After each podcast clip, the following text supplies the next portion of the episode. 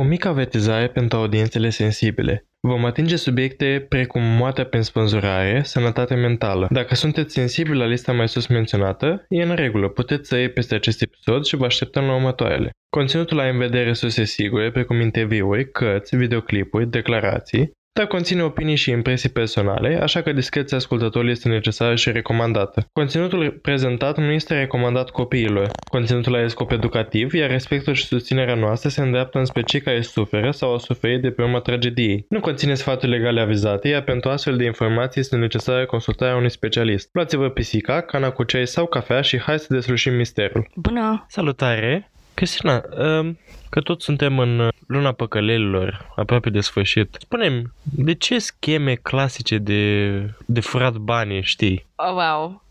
nu știu niciodată n-am fost interesată în subiect. Uh, clasicul, băgatul mâna în buzunar și luatul ce acolo.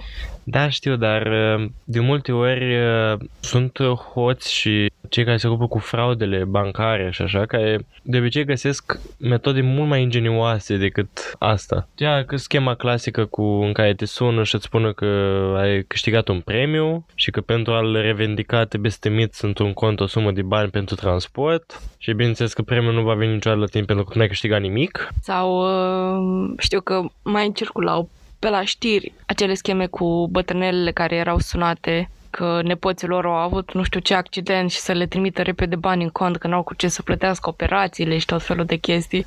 Uh, pe vremea când ai mei erau mici, 10-15 ani, nu știu exact, era tot așa un uh, jecmănitor din ăsta care găsea tot felul de metode să ia banii de la oameni din jur. Uh, și mi-a povestit două anecdote din asta, din care persoana păgubită e bunicul meu, dar în primul rând uh, s-a întâmplat odată, era un om mai așa mai... care a făcut rost de o Daci. Pe vremea aia, na, nu toți aveau mașină și cei care aveau mașină aveau Daci. Sau ce mult din alea rusești, uh, oi Trabant, oi Volga. Dar Volga, ca să ai, trebuia să fii foarte sus. Dar uh, Omul avea o dacie și o îngrijea, bineînțeles, o iubea cu ochii din cap. Și a venit acest presupus vecin care a spus, măi, mă lași pe mine să dau o tură, că n-am mai condus niciodată o Daci. Am condus eu pe vremea mea Trabante și n dar o Daci n-am mai condus. Și omul ăsta n-a, a spus că ce se poate întâmpla. Păi da, o tură, doar mașina e lui, știi, numărul din matriculare, pe atunci nu erau pe multe, nu avea ce să fac cu ea. Păi da, cheia asta merge așa, și dus a fost. Și asta na, era de acum să consemnase că eu fura mașina. Și vine seara frumos și aduce înapoi cu benzina, cu benzina terminată. Și nu a putut să-i spun nimic pentru că el o da cheile de bunăvoie. Deci, practic, nu a făcut nicio ilegalitate. Omul i-a dat mașina, i-a dat cheile și el nu a făcut decât să, să plimbi cu ea. Și s-a dus până la Botoșa, nu știu ce a făcut cu ea. Și a doua chestie, a fost păgubit bunicul meu de persoana asta. Bine, el era știut în cartier că s-a ocupat numai de fraude și în astea. Și um, o mers frumos la bunicul meu și a spus, hai, știți, eu îl cunosc pe Cristi și tot așa suntem prieteni buni și uh, Cristi fiind taică fiul lui bunicul meu. Și na, aveți cumva să mi împrumutați niște bani, că Cristi știe, dar na, o să vorbesc eu cu dumneavoastră. Și na, bunicul meu îți dai seama că e prieten cu fiul său, i-a dat. Și na, trece o săptămână, trec două, trece o lună și na, până la urmă bunicul meu mă întreabă pe taică meu, măi, tu-l cunoști pe omul ăsta, eu zis numele și uh, taică mi-a zis, sper că nu e dat bani. și bineînțeles că taică mi știa de, din asta care se ocupă cu fraude și din astea. Și asta a fost uh, experiența lui bunicul meu cu asta. Și nu, mai sunt și cel puțin pe la noi pe Suceava este o fraudă cu mașini uh, de cusut, Zinger, N-am știut de asta. Da, sunt tot felul de afișe în care spune că cumpăr uh, mașini vechi de cusut. Și uh, vine frumos, tu ai o mașină de cusut veche și în asta valoroasă și uh, o duci acolo frumos și îți spune, bine, ți-o cumpăr, dar mai întâi trebuie să-ți o repari, că ai nu știu ce, ai nu știu cum. Majoritatea, na, zbătă, oi să fii celor care au avut mașina, oi așa și nu pe știu. Și na, trebuie să-mi dai, na, ca să o duc în formă așa, îmi dai 1000 de lei și ți-o repar și apoi o vindem și îți iei banii. Și bineînțeles că tu lași și mașina, lași și banii și el dispare. Mai știu eu de o fraudă, nu știu dacă am mai menționat-o în în episoadele trecute, mi se pare că am făcut, chiar în primele episoade, uh, vizionasem un uh, videoclip ori pe YouTube, ori pe TikTok, nu știu exact, tot așa de scheme cu bani, dar era la un moment dat o schemă cu 100 de dolari în parbriz, că cei care voiau să-ți facă rău sau să te jefuiască, îți puneau 100 de lei în parbriz, tu ce făceai? Uh, intrai în mașină, bine mersi, îți puneai toate, mergeai la cumpărături, de obicei în, în parcările supermarketurilor se întâmpla asta, îți puneai cumpărăturile în porbagaj, în mașină, unde trebuiau să fie puse. Te urcai în mașină și observai în parbriz 100 de dolari. În momentul ăla ce faci? Instinctual te duci uh, ieși afară din mașină, te duci spre parbriz să iei 100 de dolari, pentru că, wow, 100 de dolari în parbriz. Cât de des se întâmplă asta? Și în momentul ăla în care tu te duci să vezi suta de dolari și să o iei sau așa, de obicei atunci uh, tâlharii ar trebui să te atace și să te jefuiască sau să, doamne ferește, să se mai întâmple ceva pe acolo. Și ți minte că spunea în acel videoclip ca în cazul în care ți se întâmplă asta să pornești mașina să te duci la cea mai apropiată secție de poliție, pentru că își găsesc niște metode atât de ingenioase, gen, nu știu dacă să-i apreciez pentru cât de ingenioși și cât de creativi sunt, sau, bine, în mod evident sunt de condamnat și de uh, hulit cei care recurg la astfel de, de scheme. Bu. Bu.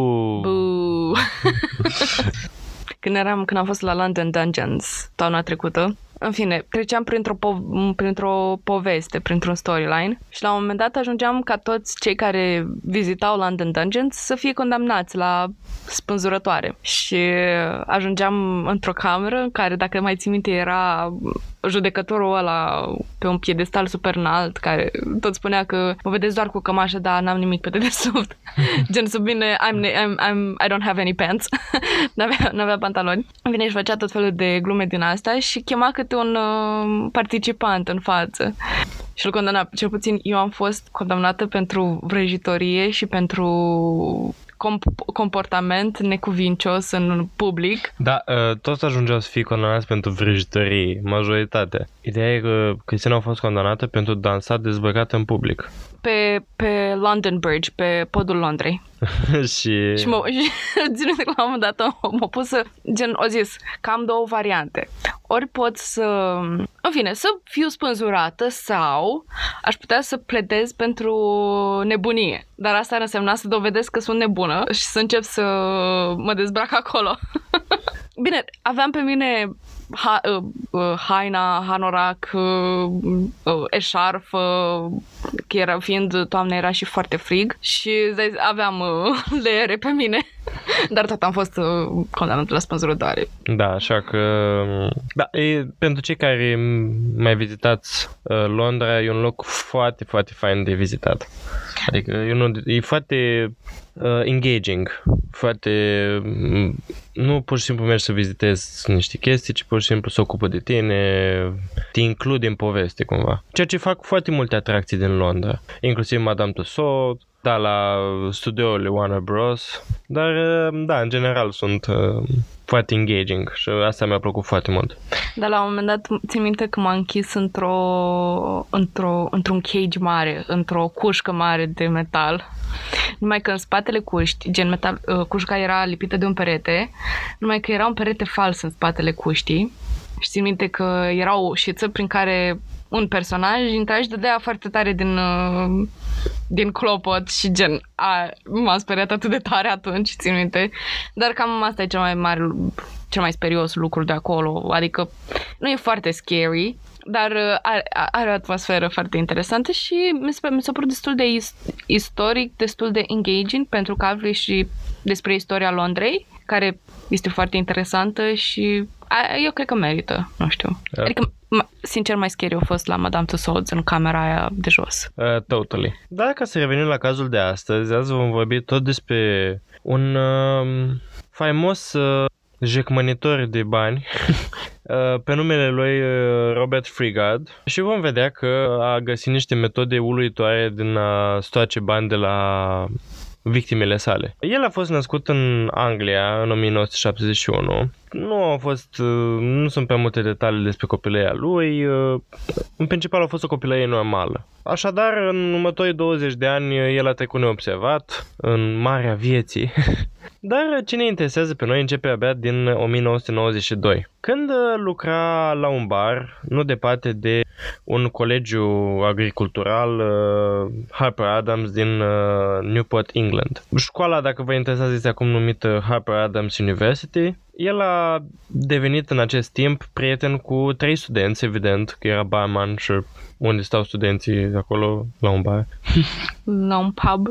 La un pub, da, exact. Erau toți studenți acolo lângă colegiu și acești trei studenți sunt Maria Handy, John Atkinson și iubita lui John, uh, Sarah Smith. Uh, la puțin timp după Crăciun, uh, Robert și Maria au început să întrețină relații sexuale, ceea ce de nou nu e o problemă. Cuplul mai târziu avea să aibă două fetițe împreună. În schimb, ceea ce aici începe schema lui, Robert, reușit să-i convingă pe acești trei studenți. El era un agent uh, care lucra pentru MI5, care e cumva un CIA pentru UK și o agenție de securitate care e diferit de MI6, care este uh, din astea cu relații uh, internaționale, uh, o agenție tot secretă care se ocupă cu relații internaționale. MI5 se ocupă de relații domestice. De exemplu, James Bond, caracterul, uh, lucra pentru MI6. Robert a inventat povestea asta că el era un uh, agent MI5 care investiga un departament armat de irlandezi republicani din UK, uh, uh, care s-au infiltrat în uh, școala în care cei trei din mai înainte erau studenți. Și până la urmă a reușit să-i convingă că, să-l convingă pe John în prima, prima dată că toți erau cumva în pericol. I-a spus lui John să, să pretindă că are cancer în stare terminală pentru a convinge pe ceilalți să meargă într-un road trip, într-o călătorie cu el, ca și cum ar fi de adio, farewell trip, gen pur și simplu ca să, na, să-și ia adio de la viață. Uh-huh. Așa că John i-a convins pe ceilalți doi pe Maria și pe prietena lui, uh, Sarah Smith, să meargă toți într-o călătorie. Și i-a convins să-l ia și pe Robert cu ei. Deci, practic, și vom vedea că va conta foarte mult în, uh, în trialul lui Robert de mai târziu, Robert nu i-a mințit el direct pe ei, ci a indus lui John uh, că e în pericol, ca el să-i mintă pe ceilalți doi și să vrea să-l ia cu ei pe Robert. Deci, practic, el nu s-a văzut niciodată cu ei și a spus haideți cu mine să vă duc undeva. El a fost invitat. După aceea, Robert a mers împreună cu toți trei studenții peste toți prin Anglia, utilizându-le banii pentru a supraviețui în excursia asta, pentru că el era, le spunea cumva că el îi protejează, știi, și na, ei se simțeau datori să nu până să plătească. În timp ce se mutau din loc în loc, Robert le spunea că uh, ei erau în uh, safe houses, în locuri sigure, în anumite locuri sigure pe care le știau cei de la MI5, dar de fapt erau pur și simplu niște hoteluri în care el avea chef să oprească. Și altă chestie pe care mai punea să o facă era să îi plătească lunar un fee, un comision, pentru witness protection, pentru protecția martorilor cumva, dintr-o dată, MI5 trecea pe niște dificultăți uh, financiare și avea nevoie de mate să-și coplătească protecția matelor și el cumva era cel care îi proteja. Uh, e cumva un program uh, Bring Your Own Witness Protection. Mi se pare foarte uimitor că celor trei studenți nu le-a trecut prin cap că nu erau nici matori la nimic și nici nu erau protejați de nimic. E foarte interesant cum au reușit pe parcurs să le inducă chestia asta. Cred că odată ce ai încrederea oamenilor, poți să le vinzi aproape orice și orice născocești tu poate să devină credibil. Poți să văd întâmplându-se, dar pe de altă parte, în inocența prin care treci când ești uh, proaspăt student și ești prieten cu acest, această persoană influentă care are o identitate pusă sub semnul întrebării pe cât de misterioasă, pe atât de fascinantă. Da, nu știu, mi se pare că puțin s-ar întreba de două ori despre credibilitatea poveștii lui. Punctat foarte bine că el amizat pe faptul că va fi fascinant. Toată chestia asta cu spionul care și ei sunt căutați și trebuie să fugă prin Anglia e ceva care mai ales pentru un student, mai ales pentru un tânăr, este foarte intrigant, exaltant. Vorba ta, desprins din uh, filmele James Bond.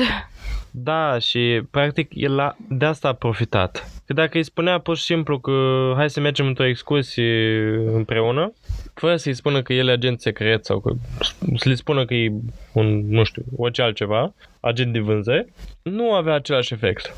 Ce a făcut pe student să meargă cu el a fost faptul că era spion și că era acest om, vorba ta, misterios și șarmant, probabil, uh-huh. care aduce aminte vorba ta de James Bond. În tot acest timp, Robert le monitoriza contactul uh, cu lumea de afară uh, și chiar l-a restrâns în mare măsură. Le dădea uh, joburi secrete de făcut, gen să monitorizeze nu știu ce clădiri, să caute nu știu ce informații despre nu știu ce pe internet, să scrie plăcuții din matriculare de la mașini, ceva ce a face un spion și o trupă de, de spioni. Mi-aduce aminte de Scorpion, uh, de serial. Da, nu știu, mi se pare tot așa desprins dintr-un film în care acești uh, tineri, în care acești tineri sunt uh, trimiși în, într-o misiune de salvare a lumii și trebuie să facă tot, toată chestia asta. Mi se pare fascinant, sincer. E destul de credibil cum au reușit să, să ajungă păcăliți atât de mult timp. Adică, cred că dacă le-a fi spus că el doar e un actor care vrea să-i facă să-i inducă într-o lume a spionajului și așa, să fie un, o simulare cumva, cumva, cred că, cred că aș plăti și eu să, exact. să mă duc și să cumva să duc o viață de spion pentru două, trei zile. Bine, dar ei deja erau a doua lună de, de spionaj și el e clar că este cea de bani. Bineînțeles că îi punea să folosească și uh, aliasuri, ei nu se prezentau cu numele adevărat. Uh, Robert, bineînțeles că lua banii pe care ei câștigau și chiar uh, Sara, într-un efort de a nu fi identificată, și-a tăiat și și-a vopsit părul. Robert îi punea în tot acest timp să-și contacteze familiile, să, să facă rost de mai mulți bani și eventual i-a separat pe cei trei studenți ca să-i controleze mai ușor.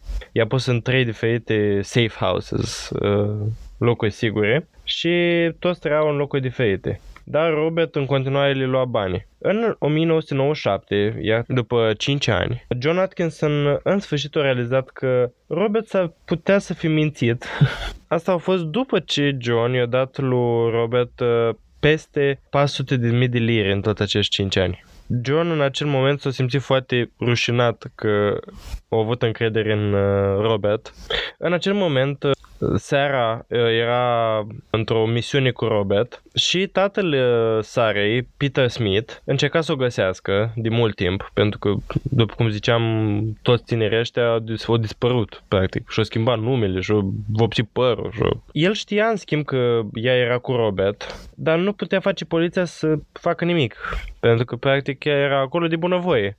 Robert și Sara îi sunau pe părinții ei repetat și cereau anumiți bani, 200 de mii de lire mai precis, pe care Sara îi avea în, uh, într-un cont de savings de la părinții ei, cumva ei, ei salvau bani pentru ea și ea știa de banii ăia și acum voiau să facă rost de ei. Până la urmă, mama Sarei o cedat și le-a dat banii în acest timp, Sara a început să aibă relații sexuale cu Robert, după ce el o întrebat-o dacă vrea să fie prietena lui. Într-un final, Robert o trimis-o pe Sara la un un safe house la care mai era o altă victimă de-a lui, numită Renata Kister. Și prima dată când aflăm de ea, nu știm ce s-a întâmplat înainte cu ea, dar cel mai probabil era și ea o, o agentă.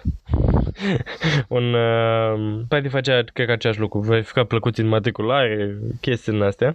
În schimb, el i-a spus Sare să pretindă că nu vorbește engleză, special ca să nu poată comunica cu Renata. Dacă comunicau, poate își dădeau seama că ambele au fost prostite. Așa că cel mai bine era să spună că el nu vorbește engleză. Sara o trăit cu Renata și o fost acolo ca, o, ca un maid, ca o îngrijitoare a casei Renatei și a fost găsit abia în 2003 de poliție și a spus totul despre Robert. Deci, iată, 11 ani au fost sub influența lui și în tot acești ani ea nu și-a dat seama că practic a fost păcălită. A început să se, se acomodeze atât de mult cu identitatea ei de fugară și de spion, încât a ajuns că ei să nu mai poată concepe că asta e fals. Și acum să ne întoarcem la Maria Handy, care inițial a fost prietena lui, iubita lui uh, Robert. Relația lor s-a încheiat în 2002. Cele două fete ale cuplului uh, au trăit cu, după cu Maria în, uh, în Sheffield, Anglia. Exact cam în același timp, Robert a început o, o schemă similară cu toată rutina MI5 și tot, tot acămul cu două alte victime, Elizabeth Richardson și Caroline Calper, i-a spus Carolinei că o voia să se mărite cu ea, să se căsătorească cu ea, dar bineînțeles că a ajuns să îi golească contul în loc, contul bancar în loc. Cumva, de obicei, oamenii se căsătoresc, divorțează și după aceea umblă la contul partenerilor. Dar el o, o tăiat poate cu divorțul și cu căsătoria. Eu a spus dacă se căsătoresc și eu dat acces la contul și eu l-a, l-a golit. În 2003, poliția a început să-l investigheze pe Robert, mai ales când au găsit-o pe uh, Sara, după cum ziceam, și au spus totul despre el care în timpul ăsta și-o schimbat numele în Robert David, Handy Frigad. Deci o luat și numele Mariei și o luat și numele, o luat și un nume David în plus. Poliția a descoperit, în schimb, că Robert tot acest timp a lucrat ca un uh, vânzător de mașini un agent de vânzări din ala de la, care e mai popular la americani, dar este și la britanici. Tot ăștia cu, e vin la tine și îți arată mașini și, în fine. Ai știți. Unul dintre colegii lui de serviciu spunea că era un excelent uh, agent de vânzări. Cum ne-am obișnuit, dacă reușiți să convingă niște persoane că e spion, e o nimic toate să convinge o persoană să-și cumpere o mașină. Dar uh, colegul ăsta a spus că a, a fost dat afară Robert din cauza că se dădea la, la femei, care, la cliente, care mai tot venea pe acolo, la colegi și tot așa. Și a fost dat afară. Uh, dar uh, aceeași coleg a spus, i-a spus și lui că e un agent secret, MI5, și bineînțeles că și acest coleg uh, o mers în călătorii cu Robert în misiuni de, de recunoaștere și tot felul de misiuni și el a spus că pe bună dreptate că Robert era foarte convingător. Poliția a început să verifice povestea lui Robert să vadă, poate chiar e agent MI5. Și după ce a obținut clearance-ul necesar, au văzut că el nu lucra pentru MI5 și în același timp au identificat o altă potențială victimă, uh, un profesionist în sănătate mentală american, pe numele ei Kimberly Adams. Deci a reușit să păcălească și un profesionist în sănătate mentală. Putem să-i spunem Kim, Robert a întâlnit-o pe Kim uh, în timp ce vindea căți, în, uh, ce vindea mașini în Londra și bineînțeles că au început o relație romantică în martie 2002. I-a spus și ei că e un agent secret care lucra sub acoperire ca un uh, agent de vânzări. Părinții lui Kim trăiau în acel timp în Phoenix, Arizona, în America tatăl ei Vitrig, tatăl ei Vitrig a câștigat uh, loteria timp ce Kim era cu Robert. În schimb, părinții nu știau unde este ea, unde este Kim și vorbeau ocazional cu ea la telefon. În discuțiile lor la telefon le-a spus că vrea să se mărite cu Robert. Robert, pe de altă parte, le-a spus părinților lui Kim că el a încercat să o ajute pe Kim să devină și ea un spion la MI5, cum era el, și aveau să trăiască pentru procesul ăsta într-un, uh, într-un far la marginea Angliei uh, pentru a spiona uh, submarine rusești. El a spus că, măi, eu am investit 61.000 de lire din banii mei pentru carier, noua carieră lui Kim de spion. Dar, uite, Kim o o picat testul de spion deja de două ori și eu am nevoie de mai mulți bani ca să plătesc pentru al treilea test, pentru al treilea examen. Deci, aparent, uh, el a profitat de fapt, o zis că are o plată ca să poți să te faci agent secret și trebuie să plătești pentru test până când îl iei, ca la școala auto. Da, wow. Practic. Dar asta spunea el și Kim, pe de altă parte, a încercat și ea să facă rost de bani de la părinții ei, spunând că avea nevoie de bani să plătească un mecanic care i-a luat pașaportul în Franța. Ea nu avea bani la ea și eu lăsa pașaportul, călătorie și trebuia să plătească și ia pașaportul înapoi să plece din Franța înapoi în Londra. Deci, din nou, el nu a făcut asta singur cumva le inducea victimelor lui faptul că ele trebuie să ducă o viață secretă, să nu le spună familiei și apropiatului exact ce fac, doar să ceară bani din când în când. E cam greu să-l condamni pentru ceva, din moment ce el practic nu a făcut nimic direct. În cele din urmă, forțele de ordine au aranjat o întâlnire între mama lui Kim și cei doi, sub uh, motivul că ea voia să le dea 10.000 de lire celor doi. Ea a zburat la um, aeroportul Heathrow din Londra în mai, în, pe 23 mai 2003 și Robert s-a întâlnit cu ea la aeroport și o duc, o duc la o parcare goală de la marginea Londrei, unde Kim era într-o mașină. Uh, poliția, bineînțeles, că a venit și l-a arestat pe Robert. În timp ce el era dus, uh, la, dat la o parte și dus uh, arestat,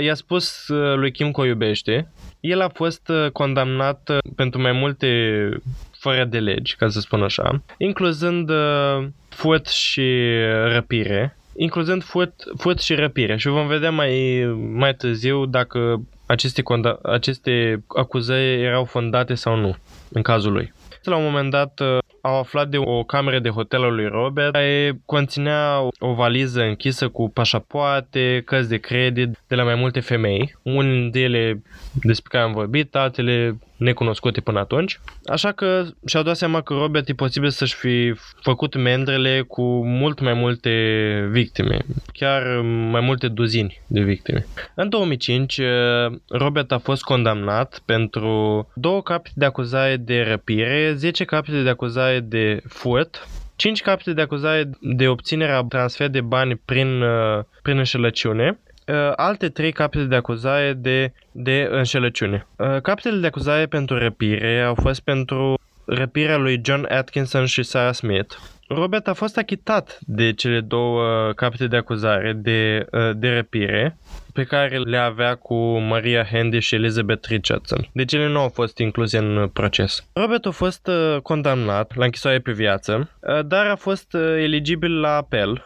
Putea mm, să conteste decizia prin apel. După aproape 10 ani, el a contestat decizia cu succes mm, și mai ales o contestat deci capitolul de acuzare pentru răpire. Uh, dar deși aceste acuzări au fost uh, șterse cu buretele, el tot mai trebuie să facă închisoare pentru celelalte acuzări și a fost eliberat în mai 2009. Este acum o serie pe Netflix pe care vă, vă recomand dacă aveți cont la ei sau care explorează un alt incident care îl implică pe Robert, care nu a fost uh, adus în uh, curtea de judecată, și anume, în 2012, la trei ani după eliberarea lui, o femeie pe numele ei, Sandra Clifton, a început o relație romantică cu Robert. Din nou, nimic greșit, dar având în vedere trecutul lui, uh, deja ni s-a venit beculețe în minte că s-a putea întâmpla ceva nasol.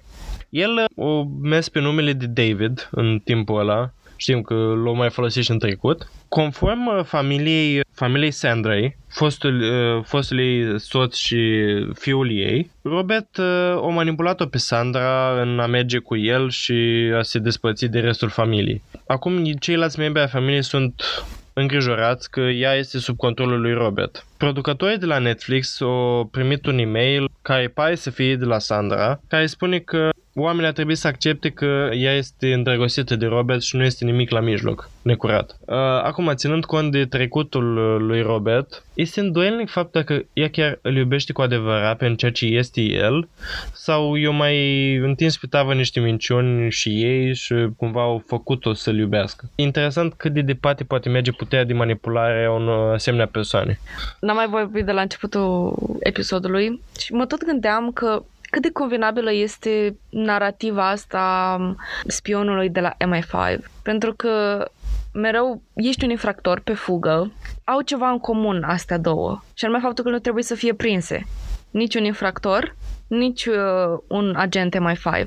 Și trebuie să amândoi să rămână de nedescoperiți, trebuie amândoi să fie o grijă, să aibă grijă cu identitatea lor. Și e atât de convenabil, pentru că chiar și în cazul în care ești prins, fie de poliție, pentru orice ai fi acuzat, cred că narativele astea se implică una pe alta, știi? Adică el la un moment dat a fost prins pentru, în fine, înșelăciune, toate astea, dar înșelăciunea și răpirea și astea pot implica munca unui, uh, așa zis, uh, agent secret. Și nu știu cât de intenționat a fost uh, acest Robert David, dacă ăsta este numele lui real, când și-a ales uh, înșelătoria cu agentul secret sau a fost o circunstanță foarte norocoasă că ambele lui identități se completau atât de bine. Da, ideea este că, uite, mă uit la noi în România. La noi în România, dacă îți iei o țeapă, cum se spune la noi, ce face poliția? Dar trebuie să fii atent cu Își banii bate joc tăi. de tine. Cine te-a pus? Auzi la el, o căzut că e agent secret. Ha, ha, ha, ha, ha. Bine, în sănătate se ia mai mult în serios chestia asta, dar din nou, vom vedea acum, uh, am citit o analiză a unui uh, psiholog, uh, care și cont YouTube, o să vă las, uh, o să vă lăsăm în resursele pe Linktree uh, contului de, de YouTube, pentru că face o treabă minunată.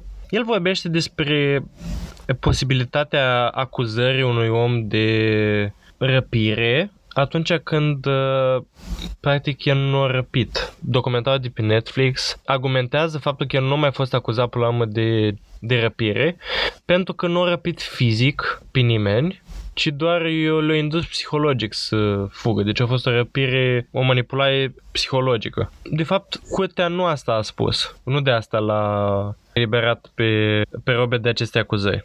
Uite ce s-a întâmplat de fapt cu, cu procesul. Robert a fost acuzat de răpirea lui John Atkinson și Sarah Smith.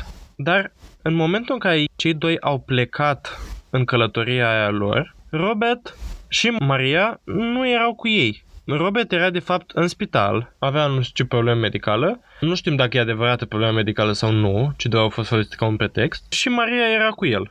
John și Sara au început călătoria de comun acord. Robert l-a convins pe John să mintă ca fiind uh, bolnav terminal de cancer și Sara credea că merge în călătorie cu John, după cum ziceam, într-o călătorie de adio. Deci, pe la mân, nici măcar Robert nu a mințit. G- L-a făcut pe John să mintă, ceea ce nu era nici măcar manipulare psihologică. Pur și simplu, John a fi trebuit să fie închis pentru răpire, ceea ce bineînțeles că nu s-a întâmplat. Așa a reușit el, practic, să scape de toate, toate acuzările astea de răpire. Cred că pe parcurs ce evoluăm ca societate, ar trebui să ne adaptăm și noi puțin uh, legile, mai pe scurt. Adică, în mod clar, lumea tinde să nu mai aibă încredere în putere odată ce aceasta adaugă legi și vin cu noi terminologii și noi uh, moduri de a explica un concept simplu, pentru că, din nou, dacă suntem cât se poate de vagi, există aceste scăpări. Uh, Ceea ce vreau să spun la chestia asta e că manipularea psihologică poate avea atât de multe fețe și poate lua, lua atât de multe forme încât, unu, este greu să o definești din punct de vedere legal, doi, ar trebui să fie mai luată în considerare din punct de vedere legal. Nu știu, tind să cred că John nu a avut neapărat o vină în toată, toate astea și tind să cred că, într-adevăr, a fost manipulat de Robert. Acum, nu știu exact cum este definită manipularea psihologică în legal în Anglia. În mod evident nu sunt o cunoscătoare a dreptului nici în România, nici în afară, să zic că pot să-mi comentez pe baza ei, dar în mod evident, după ce mi-ai spus tu, nu au fost acuzați de răpire și consider că răpirea ar trebui oarecum să includă și manipularea psihologică. Uh, și o include. În Anglia o include, numai că el nu a manipulat nici măcar psihologic. Direct o persoană.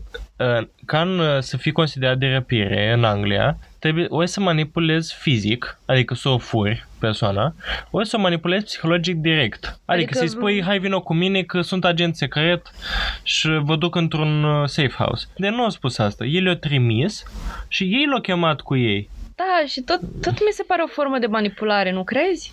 Este. Ideea este că nu poate fi delimitată din punct de vedere a termenilor judi- juridici. Da, este o potiță pe care, sincer, nu cred că va putea vreodată fi acoperită. Pentru că aici ajungem deja în, în zona în care te gândești cât de prost poți fi un om, știi? Ți-a spus că e agent, de ce să-l chem cu tine dintr-o dată? Și da, l-ai chemat cu tine, de ce să-i dai bani? Tu i-ai dat bani, de bunăvoie. Deși el nu ți-a spus nimic, el ți-a spus doar că e un agent MI5. Pot să spun că sunt Jumbo. Pot să spun că sunt elefantul Dumbo, tu mă crezi? Adică poți inițial să spui că, na, hai că a fost po- foarte persuasiv, dar până unde se duce toată chestia asta? Știi, adică e vina lui sau e vina însăși organismului uman, că după un timp începe să își formeze legături care nu există de fapt. Cred că este timpul să vă dezvălui subiectul de luna viitoare, pentru că are o oarecare strânsă legătură cu ceea ce mi explici tu aici, pentru că vom vorbi despre culte și modul în care victimele cultelor uh, sunt manipulate și ajung să fac gesturi, lucruri, să gândească și să adopte idei care, la care nu s-ar fi gândit niciodată în viața lor decât în contextul cultului. Și aici cumva există mai multe tehnici prin care se poate face asta. Creierul uman trece prin foarte multe stadii, stadii, stagii ca să ajungă la în fine, forma finală a gândirii nocive și mi se pare destul de pripit să spui că cât de prostuție și tu să crezi că sunt Dumbo. Când uh, cred că s-a întâmplat ceva mai mult în spatele cortinei în relația dintre acești oameni și Robert. Pentru că ei aveau încredere în el,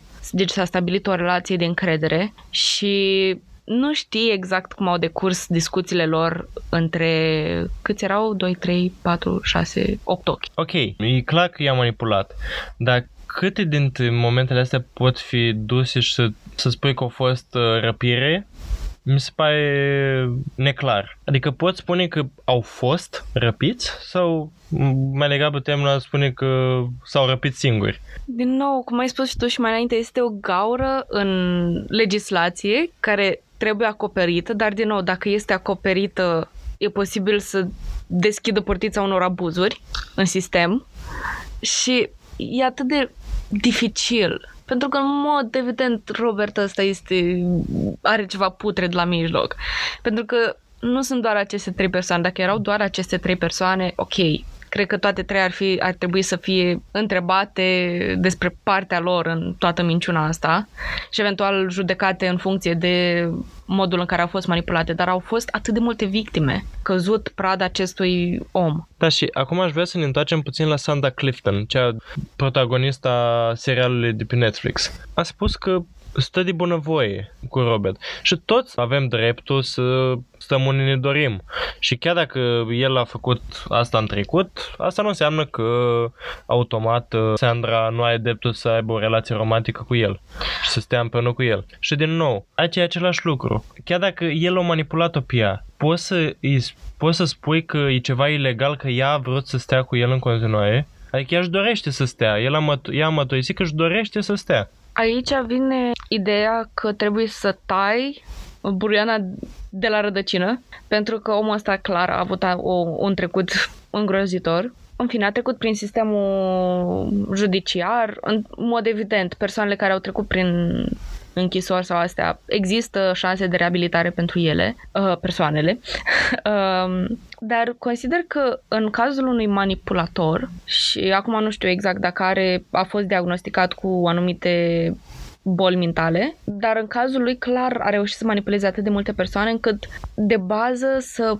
pui niște restricții și niște supervizări asupra lui, lui mai atente, pentru că sindrome precum Stockholm există și este un concept real. Cred că ar trebui el în primul rând să treacă prin niște filtre ca apoi să fie integrat în societate gradual și eventual să fie monitorizat și în relațiile pe care le are, cu, le are cu alte persoane ca să ne asigurăm că, din nou, nu o să prezinte un pericol atât de mare cum a prezentat în trecut. Da, dar din nou nu poți după ce l-ai eliberat să stai, uh, să-i pui microfonul la fiecare cuvânt pe care îl spune și să-l monitorizezi, că nu e legal deocamdată. Adică... Nu, nu ar fi legal pentru o persoană publică, dar per, pentru o persoană cu record criminal de o astfel de avengură, cred că, cred că s-ar justifica Bine, ideea este că, da, dacă ai fost acuzat pe la de răpire, da, ar fi fost, dar el pe la nu a mai fost acuzat.